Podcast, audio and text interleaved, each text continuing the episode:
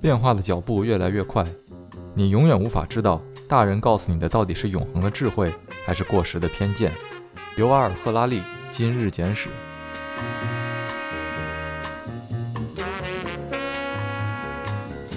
说到这里，就是很多这些词，其实它存在的点，其实就是有某一个人出来把之前你需要用几句话解释清楚的东西，浓缩成了一个词。这意味着，其实它不是一个新的概念，它只是换了一种说法，然后变得更加浓缩，就好像一个成语一样。其实成语所表达的东西，你。换几个词，换一句话、两句话也能把它说出来。嗯，只是成语，因为它有一个典故或者什么的，它变得很浓缩。而似乎我们有这么一种心态，是浓缩出来的东西就很精华，浓缩出来的东西就很高级，就很正确。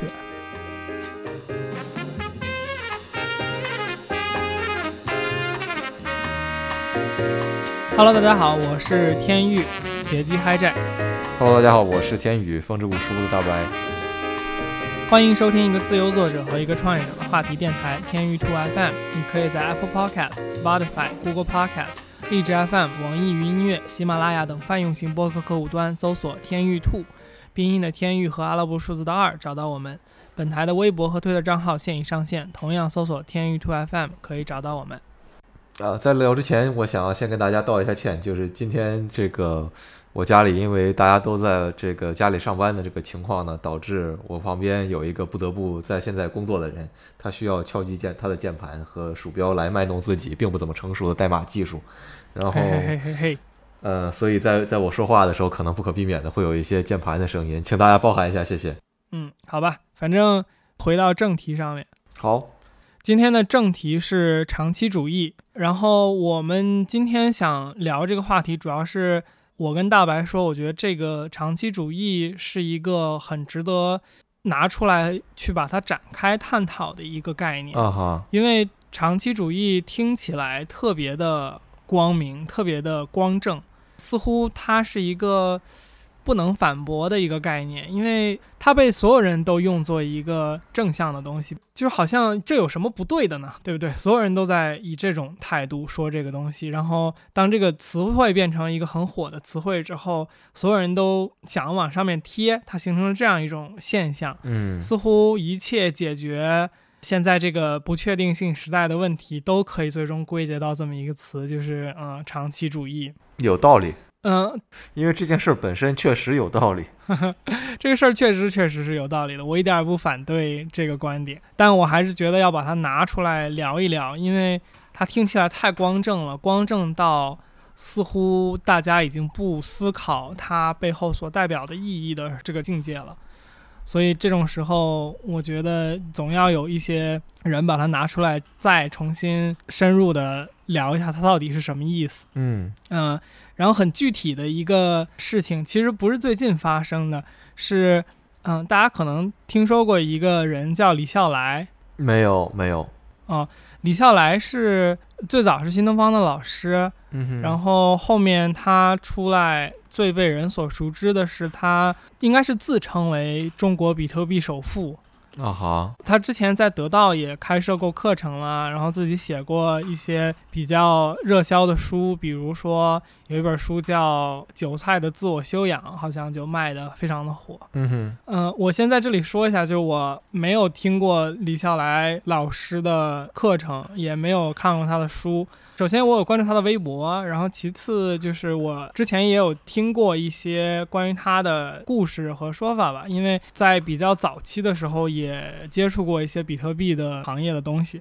嗯呃，另外就是我知道我们的一个听众和李笑来老师算是朋友，所以我我不在这里表达我对李笑来老师的喜欢或者是不喜欢，就我我作为一个中立的角色，我只是拿他来。引出这个话题，呃，李笑来老师应该最近在做一个叫 Box 定投践行群的这么一个东西，当然他做了很多各种各样的事情，这是其中的一个，呃，我注意到了的东西。然后他的那个践行群的大概的一个主张就是做事情、做人、做生意、做投资都要以一个长期主义的心态和方式来做。嗯哼，就是我有在他的微博上面看到他发关于他夸赞长期主义这种做事方式的。嗯我今天再去搜这个长期主义李笑来和或者说就是我在李笑来的那个微博里面搜长期主义，我发现已经搜不到当时的那条微博了。我不知道他是删了还是怎么了，反正现在是不存在了。大家如果再去搜，已经看不到了。嗯但呃，李笑来本身就是一个有争议的人，然后他又经常去主张一些概念吧，其实还挺频繁的发生，所以他跳出来称赞和发扬长期主义，我就被他提醒，觉得这个话题是挺值得探讨讨论的这么一个内容。嗯我们说了这么多啊，长期主义的一个简单的定义就是它是一种长期投入的做事的态度，然后它所对应的其实就是所谓的三分钟热度啊、投机啊、机会主义啊，然后速成主义这一系列的要求短快、立刻见成效的这种做事的一种心态吧。这个就是长期主义的一个基本概念。我觉得有一个很有意思的地方在于，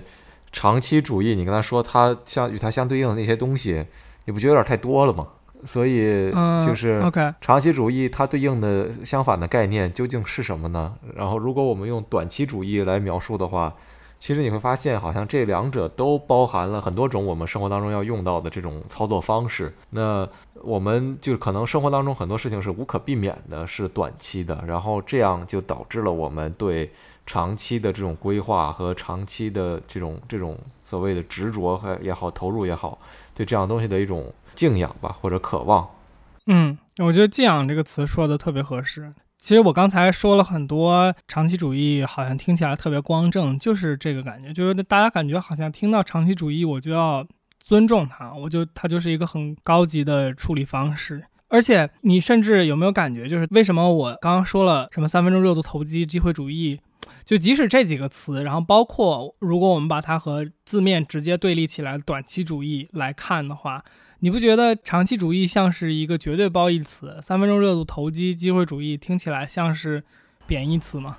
对呀、是这样的，或者有会有一些文化角度的对这种语言的解读吧，就是为什么会形成这样的一种固有观念？对对对，这个我觉得就是讨论它的意义吧，因为我觉得所有的东西作为一个语汇，它过于流行，或者说在社会里边长期存在之后，它很经常的会带有一个它本身不具备的，或者说不应该有的一种倾向性，就是人对它的倾向性。嗯那长期主义就属于一个往正向走了的，然后短期主义、三分钟热度这些好像就是一个往呃负面去走的这么一种东西。我觉得这个和我们前几期有一次谈到类似于很多事情是不是一种这个零和博弈那一期谈到过的一个内容，就是说很多时候我们觉得长期这个规划是一个好的事情的原因，是因为它给我们带来的信任感更高。我们觉得这种情况更容易被信任，然后也也能更愿意去信任那些做事有长期规划的人。就比如说，最近这些年环保也是一个很很大的话题。虽然很多人过得并不怎么环保，但是大家都会偶偶时不时的提一下。然后支持环保的人得出的一个所谓共识也好，还是这个常识也好，就是很多时候这种积累，就是说大家每天做的一些小事儿，可能积累起来会变成很大的破坏。嗯那这种其实就是一种长期的思维。嗯那短期的思维可能就是一种今朝有酒今朝醉的这种吧，它本身意味的这种隐含的感觉就是说，如果我有今天，那明天是怎么样的，是一种无所谓的事情。那它给人的一种感觉就是，你不能确定能否跟这个人做长期的交易。而大家虽然都经常在说短期会带来各种各样的好处，如果你在生意当中可能也会发现，就是说，我不知道你是不是有这样的感受，很多的。呃，生意伙伴你并不可能只跟他们只打一次交道，然后就大家就再也不见了，对吗？然后毕竟这个圈子的边界是有限的，或者说它成长的范围是是有一个区间的，它不可能无限的快速成长。那你在这个圈子里积累起来的东西，是你未来若干年可能会用到的。如果你为了不砸掉自己的招牌的话，你就必须要有一个长期的规划也好，思考也好，来指导你的行为。所以说，它带来的这种利弊，或者说给人的第一印象，本身也是一个社会积累的结果。我觉得，嗯，是的，而且我觉得说白了，长期主义似乎就是在刚刚也提到过，就是它在对冲一种不确定性。而像你说的，一个践行这个长期主义比较好的人，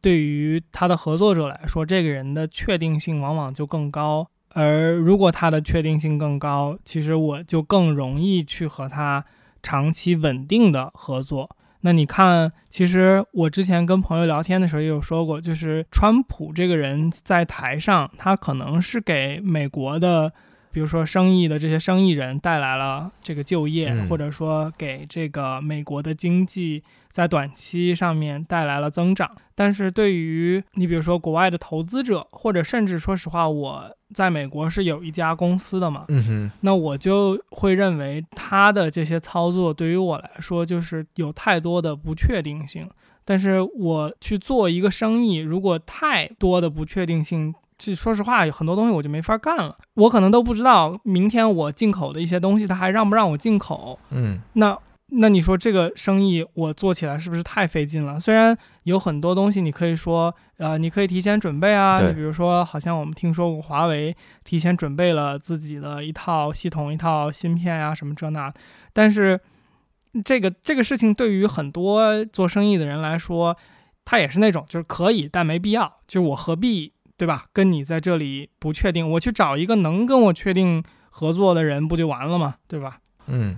说到这里，OK，我讲一个故事啊，关于这个长期主义的。其实这个故事是更直接导致我想聊长期主义的一个话题的来由。就是上周，呃，我回北京的时候，当时其实大白还在我家，然后我接了一个之前就认识的一个哥哥的电话。嗯，他是做电商运营很多很多年的一个得楼吧。就算说他是个大佬，其实我之前找他问他能不能给我讲一讲，就是关于淘宝店的运营的一些经验，嗯，和以及怎么上手，在哪里看一些呃信息啊，或者从哪里看一些学习资料啊之类的这些，我想让他给我讲一讲，因为我后面想做一个小项目吧，反正就是业余的那种，会涉及到可能淘宝的一个店铺的使用。然后我我跟他讲说，我们来打电话聊一下这个事情。他当时就是都没有到打电话那一步，他在微信上面给我回的，立即就回的，秒回的内容就是做什么淘宝，做抖音。对，然后是这样的。我我当时的第一心态也是有点排斥的。呃，如果如果这个哥哥听了我这个呃音频的话，就请相信我，一会儿我会说，我听完了之后我是认可的。呃，然后我们继续讲这个故事。就是后来他跟我打电话的时候，基本上我还抱着一个，就是说可以听一听他抖音的观点，但是我还是想问清楚淘宝的具体情况。就我本来想问的那一套东西，我本来还想问这个，原因是我觉得我只把淘宝看成一个交易的空间，我没有觉得说淘宝是一个，就我没希望说淘宝能变成我一个吃红利的一个。渠道，这个是我当时的心态，但是后来这个电话的最终的走向是，这个哥哥花了得有一个半小时吧，就说了两件事儿，第一件事儿是做抖音，第二件事儿是赶紧做抖音，然后，并且他就是说赶紧做抖音的一个原因，就是因为抖音现在是他刚刚入局电商的这个阶段。所以，呃，现在属于他会把一些流量的红利给到在抖音做电商的这些用户吧，或者说这些小的商铺，这是一个抖音愿意用它的一些好处来换取用户到它平台上面开店的这么一个阶段。这个阶段其实，在淘宝上面啊和其他平台都是有的。而你比如说淘宝的一个是展现，就是去年吧，淘宝做直播。嗯，他想把直播的这个业务做起来的时候，他就会把很多流量给到做淘宝直播的这些主播，嗯哼，就因此会带红很多淘宝的主播嘛。嗯。你比如说，其实李佳琦的那个故事，如果大家了解的话，他其实最早在做淘宝的主播的时候是没有流量的嘛，嗯。呃，甚至只有可能几百个人、几千个人，这个状态持续了非常长一段时间，直到他当时讲的故事是说，他跟他老板去讲，就说他已经不想做这个事情了，因为实在是又非常累，又没有看到回报。然后他老板说：“你再坚持个，好像当时他说是多少几个星期，嗯反正就并不是特别长的一个时间段。如果这个时间他们坚持下来还不行，咱们就算了。”嗯而就在这几个星期，是淘宝开始决定去扶持他淘宝带货主播这一个分类的啊哈，人群的时候，然后李佳琦就随着那一波流量疯狂的开始增长。嗯所以就是这一段话或者这这个故事证明的一个点，就是平台往往在有如此大的平台吧，在进行一轮新的呃业务的调整，或者说一个新的方向的一个跟进的时候，确实他们会给到一些红利到具体的人和生意上面。那这个哥哥给我讲的也是这一个道理，就是抖音这段时间为了要进驻电商，嗯，为了要在电商这个方向长足发展，呃，它会给到你很多的优惠的待遇。嗯呃，如果你要这个时候去做电商的话，不要去做淘宝，要去做抖音，并且这样的窗口，按他电商运营这个行业做了这么多年的一个经验，他说这种窗口半年都是很长的，可能两三个月甚至都没有就会变。你比如说之前抖音的。大家感觉抖音是一个你做短视频很容易增长，相对于啊，相对于其他的，比如说，呃，一些 YouTube 啊这种平台来说，你增长是一个快的平台。那个是因为抖音当时的主要的战场在短视频的业务嘛，嗯那它的流量就会给到网红。而如果你去看，比如说近呃两三个月、近半年，你可以看到很多抖音上面很大的网红，其实他的关注的关注者的这个量是已经很很有一段时间没有一个很明显的增长了。嗯哼，这个的原因就是流量已经不分给他们了，最好的流量已经不分给他们了。所以，呃，说回到刚刚的这个观点，这个就和我们所谈的这个长期主义是一个很有冲突感的事情。嗯就是你想去做一个生意，那我们可能听起来长期主义的去做一个生意是一个似乎没错儿的事情，但是你又看到了很多案例，或者说活生生的这种社会的环境和社会的阶段，就是所谓社会阶段，就是这些以电商平台为主流商业场景的这么一个中国的社会里边的这种非长期主义的例子。嗯哼，甚至像像刚刚我说这个这个哥哥一直在提醒我，就是快快快，赶紧做，赶紧做，还现在做还有机会。然后他分析了很多我的就是怎么说 skill set，我的技能点儿，他觉得我的技能点儿和做这件事情特别匹配，嗯所以就他他觉得这个事情对于我来说是特别大、特别好的一个机会。那如果我是一个长期主义的心态去做，呃，你说我会选择这个吗？就这个这个不是一个问题啊，这是一个反问，就是说我会觉得，因为我甚至说实话，我甚至是抱着一个长期主义的心态，当时来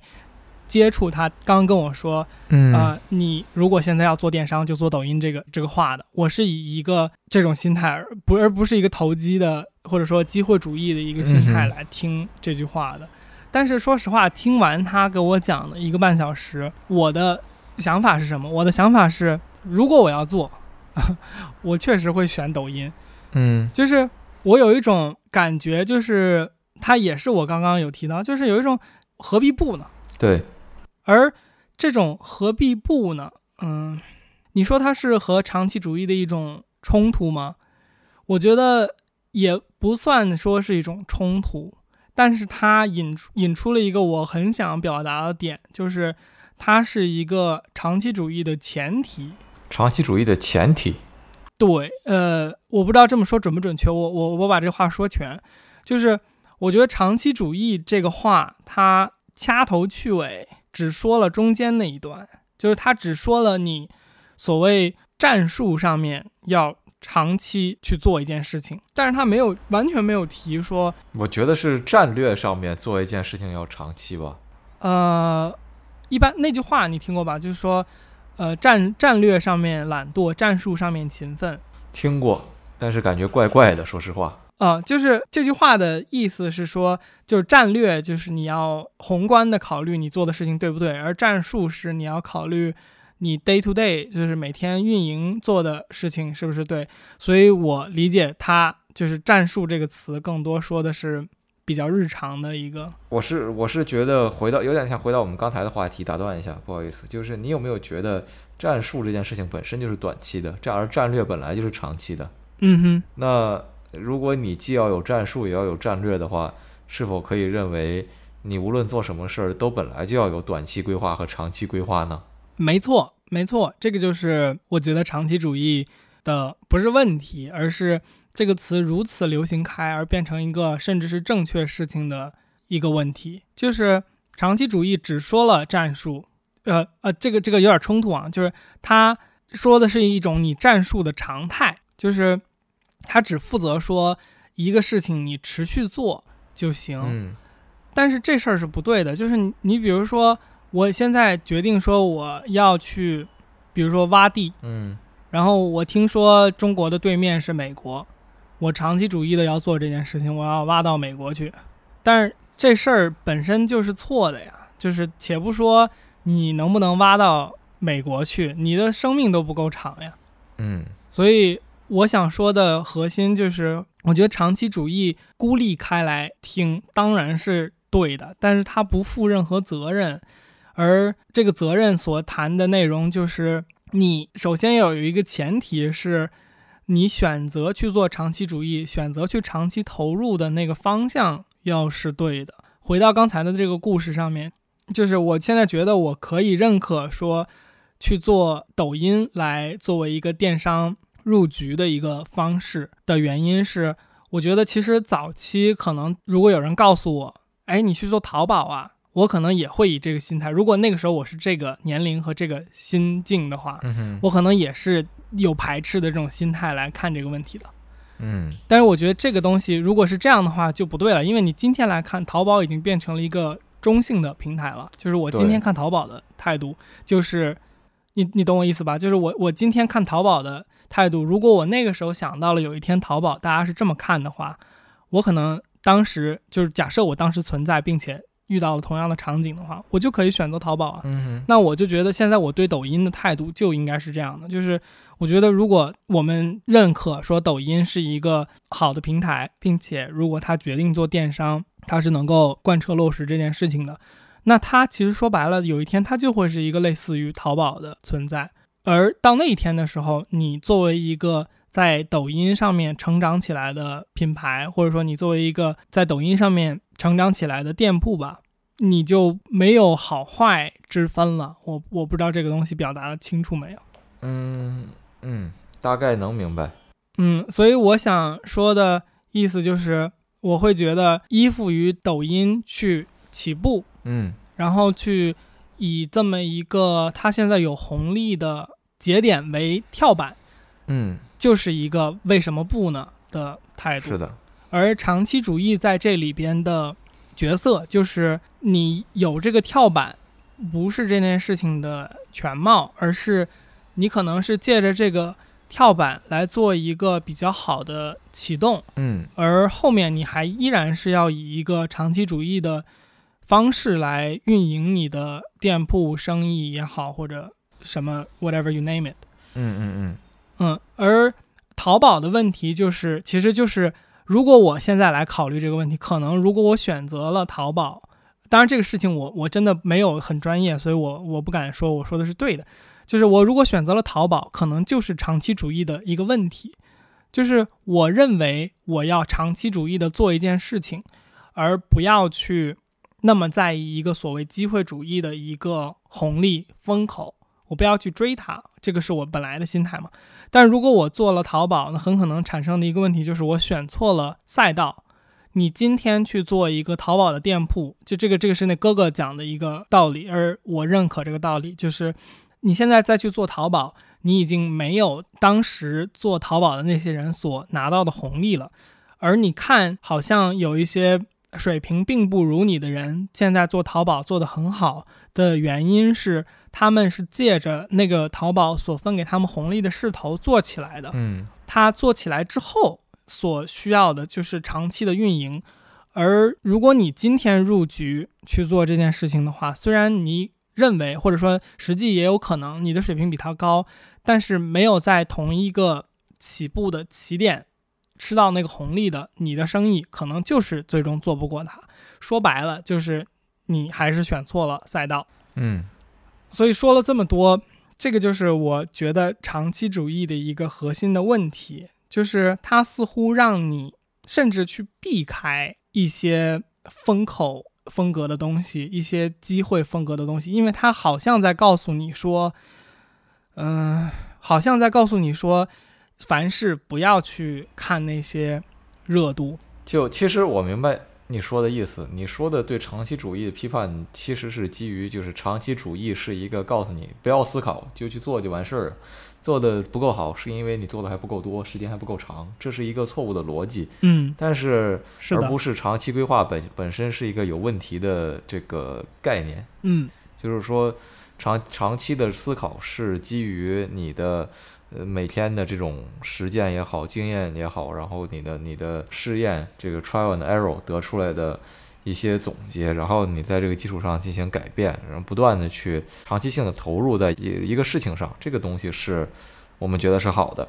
而不是说你单单的一件事儿不断的去干，这个是好的，这是不一样的，对吧？我觉得你说的是这个意思。嗯嗯那可能跟这个概念相似的一种东西是所谓的一万小时定律，就是有人说对，嗯有人说嗯错了啊。当然，这个一万小时定律可能也不意味着说你真的是重复的机械性的东西做一万个小时，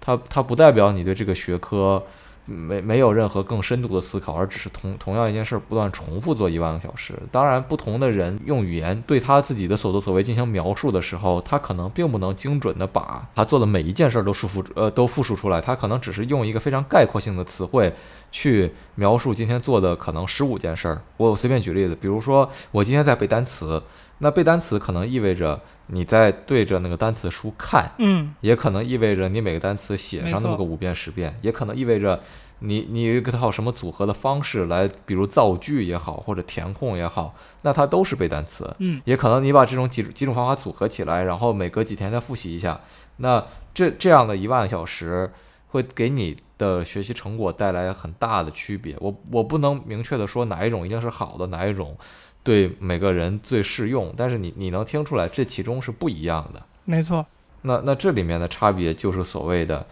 就是你你所谓的长期规划，不是说哦，我这个车就只有方向盘和这个油门儿，我选定了方向之后一脚踩死，然后你就开就完事儿了，它也不是那样的，对吧？你在高速公路上也要也要并道，也要看前面的车后面的车，大概是这样的一种意思。嗯，刚才的这段讨论让我感觉，任何的主义和词汇，它只能表达特别片面的一个观点，它是不能够覆盖很饱满的一种概念的。但是，就是我觉得有的词，就是像长期主义这样的，它让人们误认为它包含了很多内容，我觉得这个是不对的，这个是要拎我清我觉得很多东西都是这样的，就是嗯一个概念最开始被提出来，它只是一个这个领域里面，甚至这个领域一部分，就是解决一个问题的这个东西。但一旦它被判断成很有用，有可能就像我们所谓的这个一个东西出圈儿了，对，它就被其他的领域拿来用。那当它被其其他领领域拿来用的时候，实际上就被赋予了新的含义，被赋予了原本不属于它的含义，有可能是好的，也有可能是坏的。那我我作为一个这个，呃算了，就就干嘛你经常你你知道我经常这个会这个讨论达尔文的一些东西，用这个进化论的视角来来说事儿。那嗯呃，这个这个是一个老生常谈了。很多东西我们认为是进化论的，它原本也不是达尔文提出来的。嗯但是这些有的东西还在影响着我们的生活。当然有可能有对有错吧。然后，嗯那你这个东西就是它它变成了社会现象之后，你就很难再把它完全摘出来说，我就相信达尔文说的这个进化论就是一个生物学上的东西，我并不能用任何这个进化的思考来来判断我做任何社会上的东西，嗯来来做任何社会性的思考，这个是不对的。嗯嗯就是说，你你主动否否定这种思考本身是一个很奇怪的事情。那它带来的一个一个现象就是，我们可能很多的所谓的讨论是鸡同鸭讲，大家讨论的根本不是同样的一个东西。当你把讨论的范围限定再限定，说我们今天讨论就是在这个场景下这个的应用的时候，你得到了一篇论文。那论文大家都知道没有人看的，对吧？就是你除非真的是就正好想问这个东西，或者这个东西跟你做做的特别有关联，不然你看到论文的时候，你你哪怕看了，你得到的想法可能也不是这篇文章的主旨。那这个能力本身甚至是需要锻炼的，对吗？嗯不是说任何一个人看到任何一篇文章都都能判断出它的主旨和逻辑是什么的。当然，除了读者本身需要训练，作者也需要训练。但是日常生活中，没有人给你那么多机会去训练，训练完了可能也没什么用。嗯嗯嗯，OK，呃，我在这里稍微再拓展一点，就是嗯如果这个话，呃，或者说就这个概念，因为它现在刚刚我们说它是一个孤立的概念，它只代表一小段的概念，也就是你在做事情或者说选定了一个事情之后，要以一个长期投入的态度来完成它。其实他说的是这样一个事情，但是我们刚刚抨击他的，或者说我们抨击的不是这个词，而抨击的是大家对这件事情有一个很完整的一个误解，就是大家完整的认为长期主义是一套做事的观念，就是它包括了我们刚刚讲的前提，但是它实际不包括嘛。但是如果这个概念它包括了前面的那个前提的话，其实这话就说满了，就是所谓说满了的意思，就是它有点像变成一种说，a，，你做事情的时候要先想清楚你事情做的对不对，然后你再以一种长期投入的态度去做这件事情，坚决的贯彻落实你认为对的那件事情。你发现没？这就变成一句废话了，就是 这句话就没有意义了，这就变成了一个绝对正确的废话了。嗯，很多事情可能本来就是这样，就是只不过大家不会按照正确的方式去行事吧？我觉得。对对对，这就是所谓的你道理都懂，但是做不出来。其实我感觉我看长期主义的一些所谓的鸡汤文，就是我在研究这个话题的时候看到了一些鸡汤文。其实大家很多都在讲这个点，就是长期主义可能是一个你即使知道它是对的，但是你也做不出来。坚持不下去的一个态度，但是我觉得那其实就，嗯，就意义就不大了。然后我我刚刚看到，我看啊，有一个啊，我我看到了一句话，我给你念一下，就是长期主义的一些表现，嗯、是当你决定一个目标的时候，你首先需要坚定他的信念，或者说鉴定他的信念，然后确定这件事情是对的，以及根据你所确定的信念定制原则，并严格执行。我觉得这就是句废话，就是他把这个整个一套都说满了，嗯哼，说满了之后反而不具具备指导意义了。其实我觉得和小时候父母教给你最最最基础的道理是一个概念。这是一个嗯，我难以评论的话题，就是父母指指导给我最基本的话题，我已经忘了。那可能其实是内心已经记住了，或者叫身体已经记住了，但是脑子已经忘了。你本能的会这样去做了。那说到说回说回我们的话题，就是你所谓特别完美的这种嗯理论解释也好，是可能你某种程度上它并不存在，因为呃，特别是一个新兴的或者说刚出现的这样的一种嗯理论也好，概念也好，你本来也没有机会能给它做出一个完美的诠释。那嗯提出理论的人本来也不是完美的人，他不可能包罗万象的去讨论这个东西每一个应用场景，就固然带来了它的一种局限性的必然。那在这种情况下，呃，所谓正确的废话，是因为我们可能本来已经花了大量时间去探索一个概念，它本来能究竟在什么场场合上应用，然后提出的这种所谓完美，其实就是一种对经验的总结的一种再包装吧。我觉得是这样的一种感觉。哎，对，没错，我这个就是你刚刚在讲这段话的时候，我想到的一个可以讨论的内容，就是其实我发现，就是现在这个时代，大家特别喜欢。新的概念，然后这个概念往往是一个听起来很炫酷的词，对吧？就是比如说脑子里面第第一个想到的是去年还是前年得到，就是罗振宇他们会做那种跨年演讲嘛，嗯哼，然后他说了一个词叫“我辈”，就是我辈中人的那个我辈。然后这个词就是虽然它不是一个新词，但是罗振宇给了它一个新的定义，或者说在他的那一这个演讲的语境里边有了一个新的定义，嗯哼。而这个定义就被当成了这个词的一种新的流行用法，然后我被似乎在很长的一段时间就变成一个比较火的词。然后前一段时间我听另外一个播客叫风投圈，他们有提到小米他们去做小米生态链企业的时候，嗯，特别喜欢找一种市场，这种市场是那种有很多的小的玩家，但是没有一个特别。中心的领头的这么一家企业的这种市场，他们给这个市场起了一个名字哦，这个不确定啊，不确定是不是小米他们的人起的，但是就是说，呃，有可能是小米他们起的一个名字叫蚂蚁市场。嗯，然后我就觉得说到这里，就是就是这个很多这些词，其实它存在的点，其实就是。有某一个人出来把之前你需要用几句话解释清楚的东西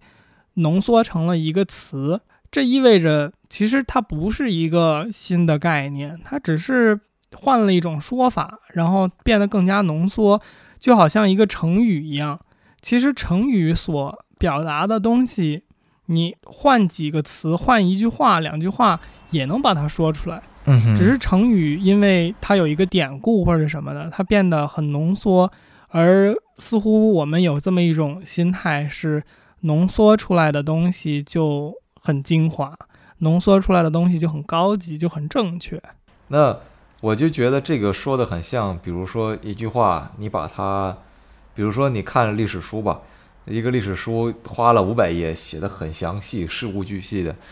分析了一个。比如说历史事件，它的前后因果是什么样的？它的这个当时的，呃呃，内在环境也好，外在环境也好，然后分析了一通，最后作者告诉你，其实我这个研究还很不完全，我还有这样这样的资料没有没有办法解决，然后所以说我的观点是一个怎么怎么样的观点。那这个东西有有多少人看呢？没有多少人看，大家喜欢看的是什么呢？历史故事，历史故事跟你讲，哎。这个这个谁谁谁指挥官突然一下子就灵机一现，做了一个什么样的决定，然后把他军舰开到了哪里，然后就发现了有哪个潜艇，然后怎么怎么样，然后这样的东西你听的都是故事，那这个故事大家可能会得出一些更大的这种结论来讲，那这这些结论，比如说你看这个日本的军力和美国的军力的对比怎么样，然后或者说日本军人的素质，哎，好，很有精神，嗯，就是你看这些更大的，就是实际上更没有。干货的东西，这些更没有干货的东西，才能更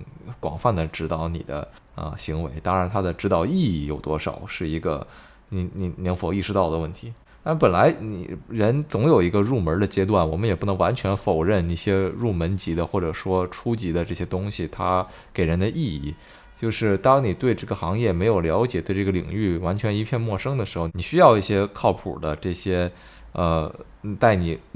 入门的这些内容，来激发起更对更深内容的兴趣，或者来判断自己是不是更适合，没错，更深度的内容。对，嗯，那当然，这可能就要求这些带你入门的人本身具有一定的专业素养，他可能不一定是最厉害的，因为最厉害的人如果真的只做这些东西的话，说白了有点可惜了。他他也要有一定程度的这种水平嘛。所以说，某种意义上，我们的。如基于市场的分配，如果是合理的话，那自然就会呈现出不同层次的人来做不同的事情。那你可能会觉得说，呃，有些做比如科普类的这些博主也好，或者说视频作者也好，他如果很火的话，他可能挣的钱比某些这个好很好的老师还多，或者教授。嗯这就是因为教授他研究的东西可能没有被市场所需求吧，我觉得他的他的需求会要在未来的一段时间体现出来。那有的时候你就会考虑说，那做一个教授或者说做研究，它带来的对自己带来的意义是什么？那可能就是一个见仁见智的问题吧。嗯嗯。我好像我好像扯太远了，最后这段可以讲。哦，没事儿。我我刚刚在你说的时候想到了一个点，就是你刚刚讲的这些内容，实际上是从一个有点像是理论的生产者的一个角度来说了一下这件事情。其实你让我想到，就是说我们作为个体，也就是或者说接收这些理论，而通过用这些理论指导我们做一些事情的这些人来说，其实也是像你说的，就是我你需要入门知道很多事情，但是在你入门这个阶段过去了之后，而且有的时候没有门给你可入，你不知道怎么入门。啊、对这个，因为这个这个所谓的入门，其实就有点像说是该如何，比如说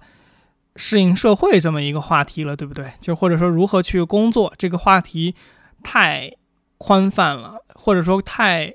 终极了。就是你刚刚讲的，其实是有点像是一个长期主义，比如说它的提出者的一个角度。有一些人需要给有一些理论做一些入门级的解释，然后有一些人在社会中的角色，就是理论提出者的不同分级，有一些这些人里边的人的角色，是他要提出一些简单的概念，帮助一部分人去入门。其实这个话题说的有点嗯远，就是有点像我们去接触社会，而成功学也是你入门中的一个阶段。就我只是拿成功学来举例子。那你在这个阶段之后，你能不能像你学习其他的知识一样，去到一个新的高度来看待问题？是我觉得我们可能可以注意的一个点吧。就是比如说你学习数理化，你不会永远停留在勾股定理这个层面，你可能学完勾股定理之后，你会往前走，往前去学习这个。比如说微积分这样更加深一点的理论，深一点难度的东西，但是似乎我们在很多就是这些指导性的一些思想，我们有一些人会停留在一些基础的层面上面，他永远比如说停留在吃成功学那一套的这种层面上面，那我觉得这个就是一个比较大的问题吧。我觉得很多东西都是这样，就是你要有意识的去审视。自己是否在一个正确的趋势上面？呃，可能不是道路，而是趋势。就是如果你某一个方向的发展变成了一个非常横向的、没有上扬或者下降的曲线的话，说明你没有变化。如果你满意这种状态，这是好的；但是如果你不满意，而你又不知道，这就是一个问题。OK，所以就是最终。我想说的一点就是，我明确的想说，我是很大程度上认同长期主义这个概念的。但是，就像我们开头说的，就是我觉得这个话题是一定要拿出来讨论一下的，因为它现在的形象过于光正了。但是，凡是我觉得如果孤立出来不看前提，是很难判断一个概念正确或者是错误的。就是像我们刚刚说，这个概念就是一个，你只有在正确的赛道上做这件事情，才有它的意义。而我觉得，again，就像我们刚刚说的，似乎很多的人已经不把它当做一个阶段性的概念，而把它当做一套完整的处事方法了。我觉得这个是不太对的。呃，我觉得长期的这种做事方法本来就是一个很容易被大家所谓。默认的这样一种处事方式吧，有一些自诩为老实的人，可能就其实某种程度上是一个怎么讲不做更深度思考的借口吧。当然，我不是说这样子一定不好，因为你呃频繁的折腾可能会死得更快。在一个市场上，如果你的产品本来还可以，然后你说好我试试，那试的更坏了，也不是没有可能。所以说，呃，认清自己的呃实力也好，或者说这个处事方式，并坚持下去，可能本来也是一种合理的模式。不然的话，呃，我觉得任何不合理的模式最终都会被淘汰掉。那你的合理性是怎么样的？本来就是要放在社会环境下去被评判的。呃，我我觉得更多的只能说是在现在的环境之下，长期不变的维持同样的一种行为模式，还是有呃有一定利益所在吧。然后这种利益，这种利益会使它的这个负面效应被呃没有那么强烈到它生存不下去。嗯，好，好，那我们今天呢讨论就到这里结束。嗯，有各种各样的困难在这中间，但是估计会被我们剪的尽量让各位听不出来，因为今天这个录制环境有点复杂。好，最后的口播，呃，欢迎收听一个自由作者和一个创业者的话题电台天域兔 FM。你可以在 Apple Podcast、Spotify、Google Podcast、荔枝 FM、网易云音乐、喜马拉雅等泛用型播客客户端搜索“天域兔”，拼音的天域和阿拉伯数字的二找到我们。本台的微博和推特账号现已上线，同样搜索“天域兔 FM” 可以找到我们。好的，那今天就到这里，拜拜，拜拜。